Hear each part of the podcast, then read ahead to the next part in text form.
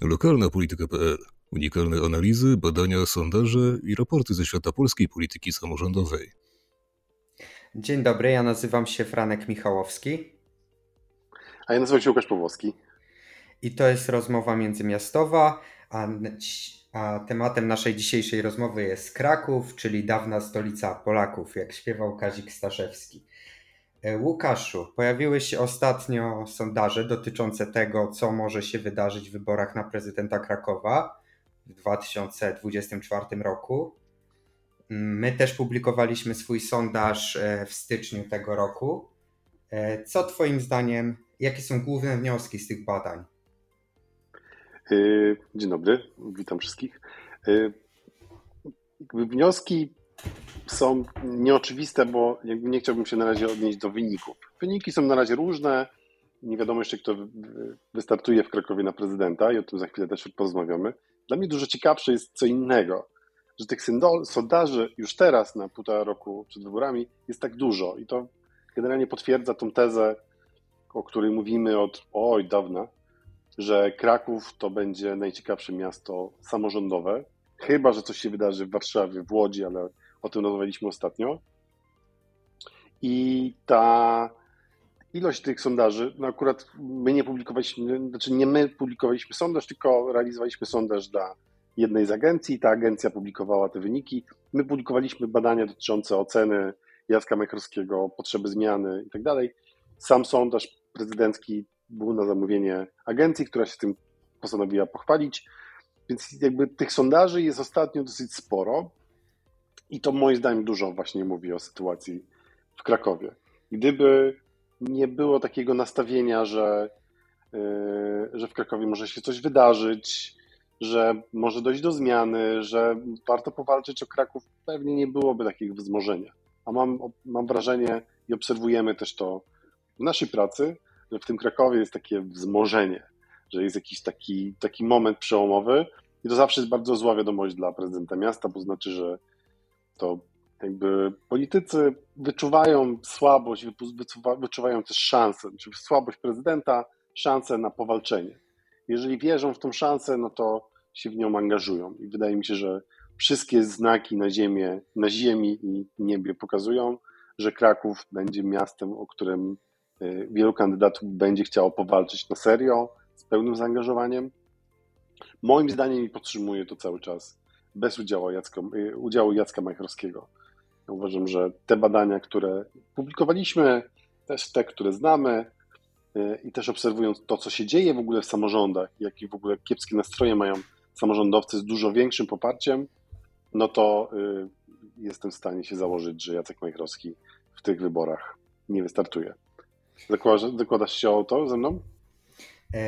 Nie będę się zakładał, bo to byłby zakład przegrany. Również uważam, że Jacek Majchrowski nie wystartuje w tych wyborach. Przytoczę wyniki tego sondażu, o którym e, wspominaliśmy, czyli ten sondaż dla agencji Data for Leaders, który zrealizowaliśmy w styczniu tego roku.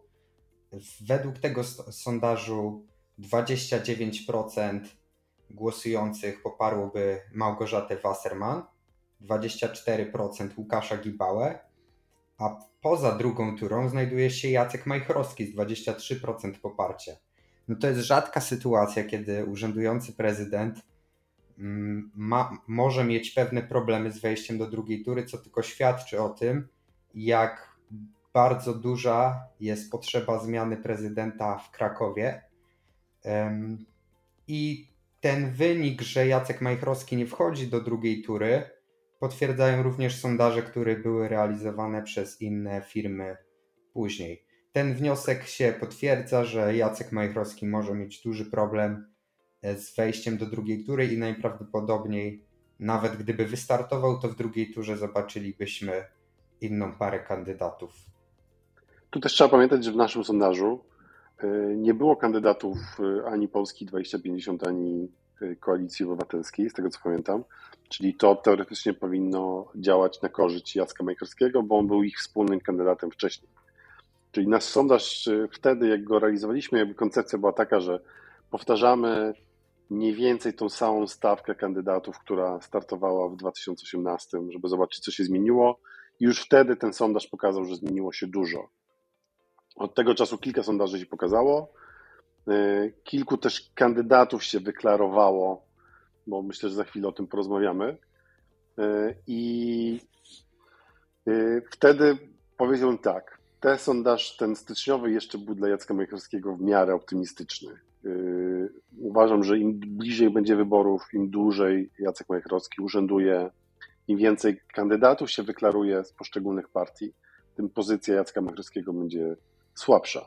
I tu jest wielka, moim zdaniem, zagwostka otoczenia Jacka Majchrowskiego, co z tym fantem zrobić.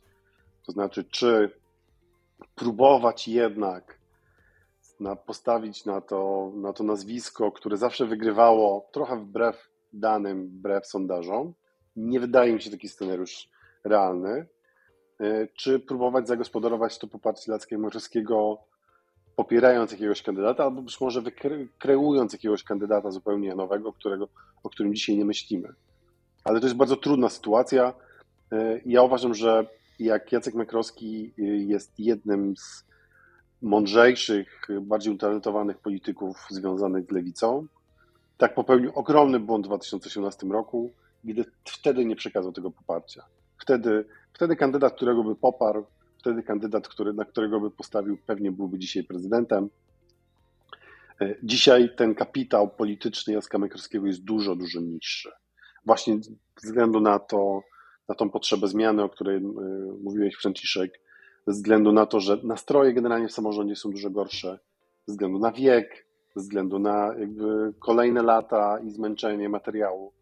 Jakby dużo rzeczy się nałożyło, że jakby ten, ten, ten, ten moment, w którym można było oddać władzę i ją przekazać, jak na przykład prezydent Urzok w Katowicach, to, to, to został w Krakowie przespany. I, I teraz mocno się zastanawiam, co to środowisko zrobi i jakie ma opcje, e, żeby jednak powalczyć, no bo mówimy o, o dużym mieście, drugie największe miasto w Polsce, tysiące stanowisk, tysiące osób, które były związane z tym miastem przez ostatnie 20 lat. I teraz jest bardzo realna szansa, e, że ktoś to przyjdzie i, wywróci do góry nogami. To, co zostaje w, Jacku, e, w Krakowie po Jacku Majchrowskim, e, to taka nisza. Tak naprawdę, kiedy w mieście pojawia się aż takie zapotrzebowanie na zmianę, to jakikolwiek kandydat, który zostanie poparty przez Jacka Majchrowskiego, będzie mieć e, trudniejszą sytuację niż urzędujący prezydent na wejście do drugiej tury. A jeżeli w dzisiejszej rozmowie rozmawiamy o tym, że Jacek Majchrowski może mieć problem, to tak naprawdę kandydat popierany przez Jacka Majchrowskiego będzie mieć ten próg wejścia do drugiej tury zawieszony wyżej. To znaczy będzie musiał włożyć więcej pracy, E, będzie musiano będzie, będzie trzeba włożyć więcej pieniędzy w promowanie tego kandydata, żeby w ogóle taki kandydat miał szansę walczyć. Myślę, że środowisko Jacka Majchrowskiego w tej sytuacji powinno zastanowić się nad tym, czy drogą do zachowania części wpływów w mieście nie jest po prostu zawarcie porozumienia z jedną z partii opozycyjnych, jak na przykład Platforma Obywatelska czy Polska 2050 i próba wynegocjowania zachowania części wpływów przy poparciu jakiegoś kandydata, który startowałby pod szyldem tej jednej z dużych sił opozycyjnych. Właśnie porozmawiajmy może o kandydatach, no bo wydaje mi się, że przynajmniej 3 czwarte składu pierwszej tury w Krakowie jesteśmy w stanie przewidzieć. Z tym jest związana tylko trochę zapowiedź. E, będziemy publikować prognozy pierwszej tury w miastach i przez to, że w Krakowie tych danych jest najwięcej ta stawka jest w miarę e, znana, będziemy w najbliższym czasie publikować i potem aktualizować prognozę e, pierwszej tury wyborów w Krakowie. To taka zapowiedź. Więc porozmawiajmy o kandydatach. Pierwszym kandydatem chyba najważniejszym w tej rozgrywce jednak y, jest Łukasz Gibała. Łukasz Gibała, który no, o tą prezydenturę to stara się chyba już około 10 lat i jest dosyć w tym konsekwentny.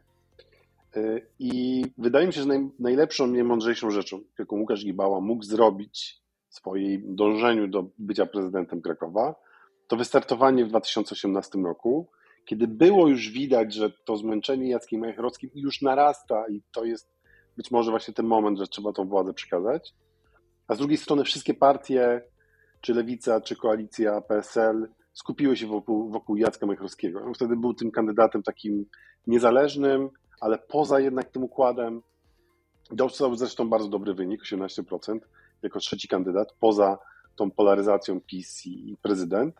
I to jest w ogóle, wydaje mi się, że jego naj, naj, najważniejszy kapitał. Znaczy on jest dzisiaj wiarygodny jako ten, który mówi, czas Jacka Majchrowskiego się skończył, prawda, partią to nie można za bardzo ufać, ja tutaj prezydentem Krakowa. I, i wydaje mi się, że to jest dzisiaj, yy, dzisiaj yy, jego największy potencjał. Potencjałem jest też słabość partii opozycyjnych, ale tutaj porozmawiamy o tych kandydatach. Ale wydaje mi się, że, że, że właśnie te, te 2.18 to był taki kluczowy moment i nie mam problemu z powiedzeniem tym, że dzisiaj faworytem do zostania prezydentem Krakowa jest Łukasz Gibała. Oprócz tego, tego 2.18, tego dobrego wyniku y, i takiego zakorzenienia się w samorządzie lokalnym, że jakby jest to znane nazwisko, dochodzi do tego jeszcze, że Łukasz Gibała nie reprezentuje żadnej partii, na przykład partii opozycyjnej, co w przypadku, gdyby w drugiej turze y, znalazł się z kandydatem opozycyjnym, na przykład Koalicji Obywatelskiej, jest mu dużo łatwiej pozyskać głosy PiSu, który mimo tego, że PiS traci w miastach, to, e, to jednak e, to będzie dalej około 20%, 20 kilku e, wyborców PiSu w mieście. I w drugiej turze to mogą być te, te, te głosy, które przeważą. Więc jest dużo, dużo argumentów, dlaczego Łukasz Gibała dzisiaj jest faworytem, żeby zostać prezydentem Krakowa po wielu, wielu latach. Nie jest też tajemnicą, że Łukasz Gibała mocno inwestował w Krakowie. Nie jest tajemnicą, że stoi za nim też potencjał finansowy, z którego korzysta. Jakby każdy, kto się polityką krakowską interesuje, jakby o tym wie. I to w tym momencie jest, jest dużo argumentów za tym, żeby te wybory wygrać. Więc to jest jakby pierwszy kandydat. Teraz następnego opisuje Franciszek. E, drugim kandydatem, a właściwie kandydatką jest Małgorzata Wasserman, e, posłanka PiSu. Siła Małgorzaty Wasserman w Krakowie to jest siła PiSu w Krakowie. To znaczy Małgorzata Wasserman nie ma potencjału, żeby przyciągać kandydat, e, żeby przyciągać do siebie wyborców partii opozycyjnych. Natomiast jej siłą jest to, że bardzo dobrze angażuje wyborców PiSu realizowaliśmy wiele różnych badań, i z których wynika, że e, Małgorzata Wasserman to jest takie nazwisko w PiSie, które w przypadku wyborców w Krakowie jest najbardziej angażujące, najbardziej ich mobilizujące.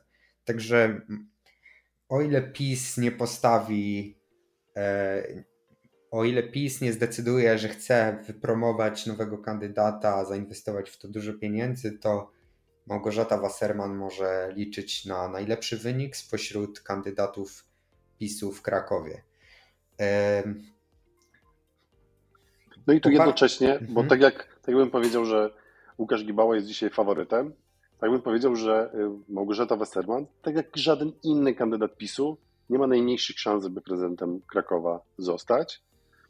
Opisywaliśmy to wielokrotnie, jakby nie ma co do tego wracać. Co jest ważne, nawet jeżeli kandydatem PiSu będzie Małgorzata Weserman i będzie mobilizować 100% wyborców PiSu, to i tak się może okazać, że do tej drugiej tury nie wejdzie, z tego względu, że ta baza wyborców PiSu maleje. Jest dużo niższa niż 2,18, dużo niższa niż 2,19 e, i tych głosów może trochę po prostu zabraknąć. A nawet jeżeli Małgorzata Westerman wejdzie drugiej tury, nie ma absolutnie żadnych szans, żeby tym prezydentem zostać, bo jest absolutna większość wyborców antyPiS e, w mieście. Poparcie PiSu w Krakowie według naszej ostatniej prognozy kształtuje się na poziomie 23%. Według można trochę zapowiedzieć, że według naszej kolejnej prognozy, którą będziemy publikować, to będzie mniej, to będzie w okolicach 20%. Także no to jest taki próg osiągalny, biorąc pod uwagę, że Łukasz Giba w 2018 roku dostał 18% e, głosów, to, to jest to próg osiągalny dla innego kandydata, kandydata innej siły opozycyjnej, te 20% głosów w najbardziej optymistycznym dla e, PiSu scenariuszu. No dobrze, no to idźmy dalej. No to ja sobie wybieram teraz y, posła Miszalskiego, czyli naj, najbardziej prawdopodobny kandydat Koalicji Obywatelskiej w wyborach na prezydenta miasta. E, I tu podobnie jak y, siłą Małgorzaty Wasserman jest szyld Prawa i Sprawiedliwości, tak tutaj siłą największą y, posła Miszalskiego jest szyld Koalicji Obywatelskiej. To też jakby odnosząc się do naszych prognoz, najwyższe poparcie w mieście ma Koalicja Obywatelska, to jest 30 kilka procent z tego co pamiętam. E, to jest baza, z, którego, z której może Miszalski korzystać i to jest baza, która przynajmniej w części, w połowie powiedzmy, jest w stanie go wprowadzić do drugiej tury. Załóżmy, że będzie mieć to poparcie wśród wyborców koalicji e, na poziomie właśnie 50%, tak było na przykład przy Jacku Majchrowskim. Jacek Majchrowski zawsze zabierał połowę głosów Koalicji Obywatelskiej i dlatego ich kandydaci mieli problemy. Tutaj jest y, na przykład Gibała, który może zabierać te głosy, być może będzie jakiś, jakiś kandydat Majchrowskiego. Nawet połowa poparcia Koalicji Obywatelskiej, która by poszła na Miszalskiego, już go stawia blisko tej granicy, żeby do tej drugiej y, tury y, dojść. I, I, wydaje mi się, że na tym etapie możemy tyle powiedzieć, no bo jakby Miszalski nie jest zbyt rozpoznawalny zapewne w Krakowie. Y, jeżeli będzie kandydatem, będzie mieć za sobą szyld, będzie mieć za sobą finansowanie z Warszawy, będzie miał ze sobą poparcie polityków Koalicji Obywatelskiej i to już stawia go w gronie faworytów do wejścia do drugiej tury. Bo jeśli chodzi o samą drugą turę, no to tutaj e, już rywalizacja z Łukaszem Gibałą, tak jak mówiłem wcześniej, ze względów na wyborców PiSu, może być bardzo trudna. E, o innych scenariuszach moglibyśmy porozmawiać, ale na pewno jest, na pewno Miszalski jest faworytem do wejścia do drugiej tury, ma realne takie szanse i, i myślę, że będzie realnie o to walczył. Jeśli chodzi o Miszalskiego, to będzie on mieć o tyle trudne zadanie mobilizowania wyborców Platformy Obywatelskiej, Koalicji Obywatelskiej, o tyle trudne zadanie, że wyborcy Koalicji Obywatelskiej wybierali Jacka Majchrowskiego na prezydenta w dużej mierze w poprzednich latach. Także będzie konkurować na pewno o ten elektorat z potencjalnym pretendentem e, popieranym przez Jacka Majchrowskiego. Może ja teraz powiem o o Rafale Komarewiczu, czyli przewodniczącym Rady Miasta Krakowa, związanym z Polską... Wice, wiceprzewodniczący. Wiceprzewodniczący e, Rady Miasta Krakowa, związanym z Polską 2050. Atutem Rafała Komarewicza jest fakt, że, że mm, może e, dzięki e, wyborcom Polski 2050 starać się wejść do drugiej tury na podobnym poziomie co Aleksander Miszalski. To znaczy mamy Polskę 2050, która jest bardzo silna e, w, w dużych miastach i Polska 2050 ma wystarczający zasób wyborców, aby móc e, wprowadzać kandydatów do drugiej tury w miejsce PiSu. Dodatkowo e, Rafał Komarewicz związany jest ze Stowarzyszeniem Przyjazny Kraków Jacka Majchrowskiego, co daje mu szansę na to, żeby to on był tym kandydatem e, Jacka Majchrowskiego. Także taka, takie popa połączenie poparcia e, Polski 2050 z jednej strony, a z drugiej strony tego wsparcia Jacka Majchrowskiego również może dać Rafałowi Komarewiczowi szansę na znalezienie się w drugiej turze z Łukaszem Gibałą. No właśnie, bo jakby powiedziałeś scenariusz Łukasz Gibała, jestem w stanie się założyć, że i Łukasz Gibała, i Miszalski, i Komarewicz marzą o scenariuszu, że wchodzą do drugiej tury z Małgorzatą Wasserman. I w tym momencie zostają prezydentami miasta. Kropka. To jest jakby ulubiony scenariusz, wymarzony, wyśniony. Oczywiście to będzie bardzo trudne, tych względów, o których rozmawialiśmy, ale no taki scenariusz by, by zamknąłby jakby te wybory już w pierwszej turze. Znaczy, byłoby wiadomo po pierwszej turze, kto tym prezydentem zostaje, bez dwóch zdań. Jakby ten mechanizm antypis niegłosowanie na kandydatów PiSu przez wyborców opozycyjnych jest tak silny, że w ogóle tego się nie da podważyć niczym. I teraz zastanówmy się, no bo tak jak o tym teraz rozmawiamy, to jakby wychodzi z tego prawda, która jest jedną z ważniejszych prawd w wyborach prezydenckich w dużych miastach. W mniejszych miastach to nie działa aż tak mocno. Czyli y, to są wybory mocno polityczne. Znaczy, trzeba mieć za sobą jakiś potencjał, jakiś zasób, nie tylko finansowy, ale taki zasób też elektoratu, jakichś wyborców, jakiś start, który pozwala, żeby realnie walczyć o prezydenturę. Tak jest oczywiście w Warszawie, gdzie w ogóle bez tego zasobu to w ogóle nie ma co startować, nie ma co walczyć. E, tak jest w Krakowie, tak jest w Wrocławiu. Jacek Sutryk był kandydatem Koalicji Obywatelskiej, tak naprawdę został prezydentem Wrocławia, zanim tak naprawdę oddano pierwszy głos, był jakby kandydatem całej opozycji, nie miał, nie miał konkurentów. Tak było w Poznaniu, Jacek Jaśkowiak, e, kandydatem prawda, całej opozycji. Tak było w Łodzi, gdzie ta koalicja wokół Hanny Zdanowskiej jest taką dużą koalicją e, partii opozycyjnych. Te wybory są mocno polityczne i trzeba mieć ten, ten, ten, ten zasób. I tutaj na tle tych wszystkich innych miast wybija się jednak Łukasz Gibała, z tego względu, że trudno mi sobie wyobrazić, czy przypomnieć takiego kandydata w dużym mieście, który po pierwsze osiągnąłby taki do, dobry wynik jako trzeci kandydat, który by jakby bez tego zasobu partyjnego był traktowany jako faworyt w jakimś dużym mieście.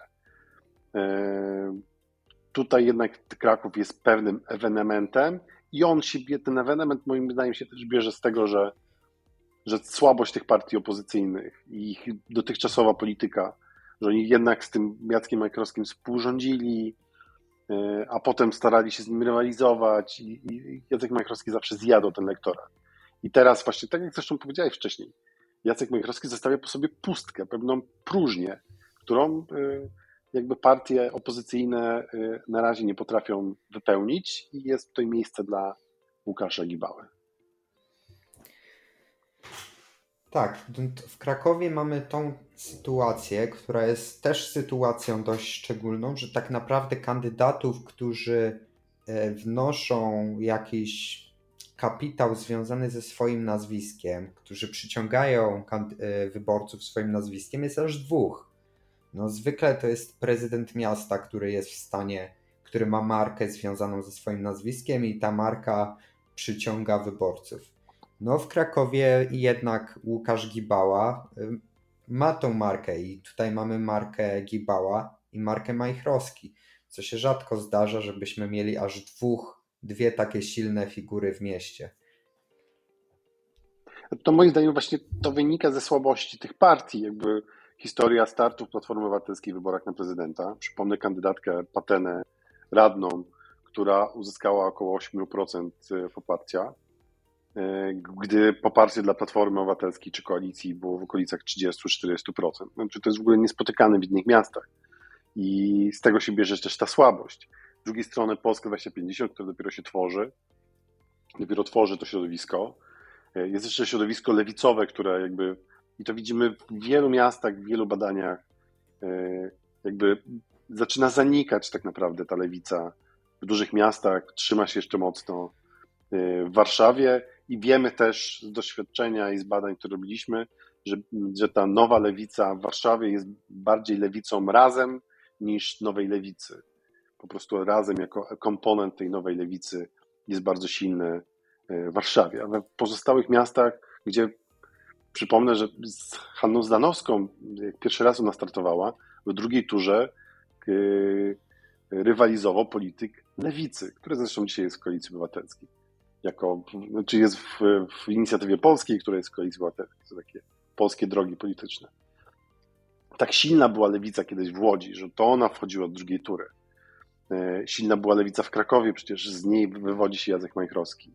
Silna lewica była na Śląsku e, i wszędzie tam, gdzie robimy to badanie, ta lewica zanika w tych miastach. Nie odgrywa już żadnej roli. I w tą pustkę właśnie wchodzi Łukasz Gibała. Na razie w tą pustkę nie wchodzą inni kandydaci w innych miastach, ale o tym pewnie będzie czas jeszcze porozmawiać. Myślę, że e, przyjdzie czas, żeby porozmawiać na przykład o Łodzi, która jest bardzo ciekawa. Może być ciekawa ze względu na to, że wybory, wybory do Parlamentu Europejskiego i wybory samorządowe mniej więcej pokryją się czasowo i wtedy Hanna Zdanowska się musi zdecydować wcześniej, czy startuje, czy nie startuje.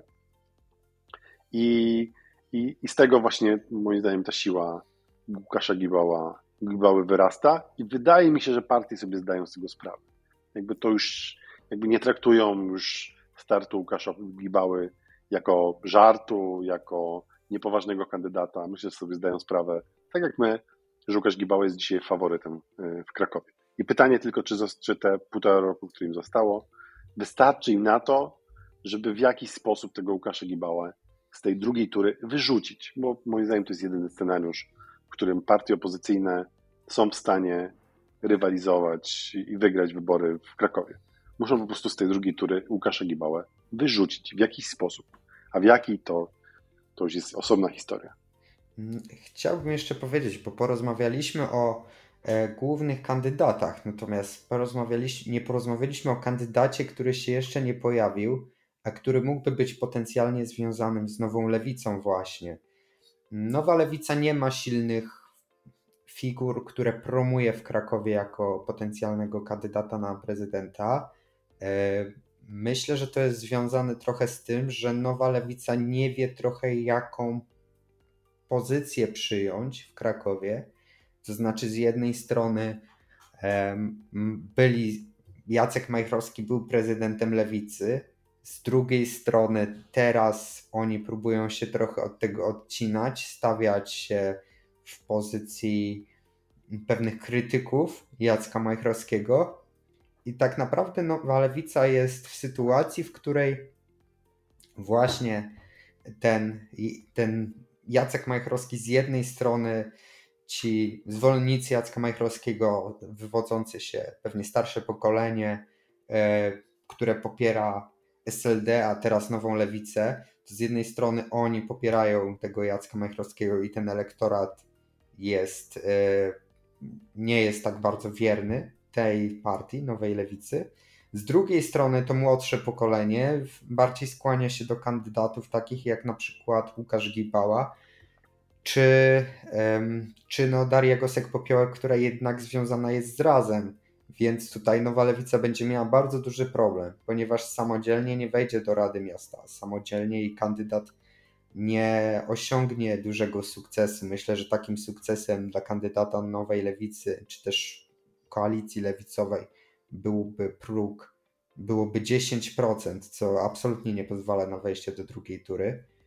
E, I teraz pytanie jest, do jakiego bloku, do jakiego porozumienia dołączyłaby Nowa Lewica? Czy jednak poszłaby w jakimś porozumieniu, które byłoby kontynuacją polityki Jacka Majchrowskiego, czy też starałaby się tworzyć jakąś, jakąś alternatywę zgodnie ze swoją agendą, którą próbuje dziś promować. No myślę, że to jest ciekawe z tego powodu, że tych wyborców nie jest dużo, ale jednak kiedy tych potencjalnych kandydatów, które mogą wejść do drugiej tury jest kilkoro, no to właśnie te 5 punktów procentowych, te 7 punktów procentowych może być tym, e, może zdecydować o tym, kto znajdzie się w drugiej turze. Zbliżamy się do 30 minut i to trochę taka tradycja, że nasze rozmowy trwają około pół godziny. To tylko na koniec, e, jeśli chodzi o tą lewicę, powiedziałbym tak. Mam wrażenie, że nikt nie traktuje ich poważnie, jako poważnego elektoratu i nikt raczej nie, nie zakłada, że lewica wystawi swojego kandydata, co dużo mówi w ogóle o pozycji lewicy w Krakowie. W Krakowie, która jednak zawsze była tam bardzo silna. Jeżeli byłbym dzisiaj środowiskiem Jacka Majchrowskiego i decydował się na to, że jednak wystawiamy własnego kandydata popierana przez Jacka Majchrowskiego, czyli z boku tych partii, to zacząłbym pewnie od lewicy, potem może od PSL-u, żeby budować jakąś koalicję i żeby coś tym partiom oferować, które same nie są w stanie rywalizować, same nie są w stanie zrobić różnicy w Krakowie i od tego bym zaczął. Już taki zasób Jacek Majchrowski, Lewica, PSL, może jakieś zewnętrzne ruchy, jakieś stowarzyszenia nie wiem, działkowców i, i emerytów wokół tego tworzyłbym jakąś koalicję i próbował na tym zbudować jakiegoś nowego kandydata. Ostatecznie pewnie lewica stanie się łupem któregoś z kandydatów. Pewnie najmniejszą szansą jest to, że stanie się łupem Łukasza Gibały. Bliżej pewnie jest tutaj do, i do Polski 2050 i do Koalicji Obywatelskiej. Ale to bardzo dużo mówi w ogóle o pozycji lewicy w Krakowie. Jak jest traktowana jako raczej taka przystawka, którą coś można zrobić, ale niekoniecznie, ale na pewno nie odgrywa żadnej roli. Nie przychodziłoby na przykład mi nazwisko do głowy kandydata lewicy, który mógłby realnie powalczyć o, o zwycięstwo y, w Krakowie. To dużo moim zdaniem mówi i to pokazuje też, jaką drogę przeszła lewica. I to nie jest pozytywna droga. Dobrze, no to minęło 30 minut, także będziemy kończyć naszą rozmowę. E, dziękujemy Wam tak, za. Rozmowy międzymiastowe są drogie, trzeba oszczędzać na minutach. Ja jestem, byłem wychowywany w takich czasach, gdzie tam prawda, rozmowy międzymiastowe były bardzo drogie. No, tym bardziej 30 minut to e, wystarczający czas i do usłyszenia do następnego razu. Dzięki, pozdrawiam.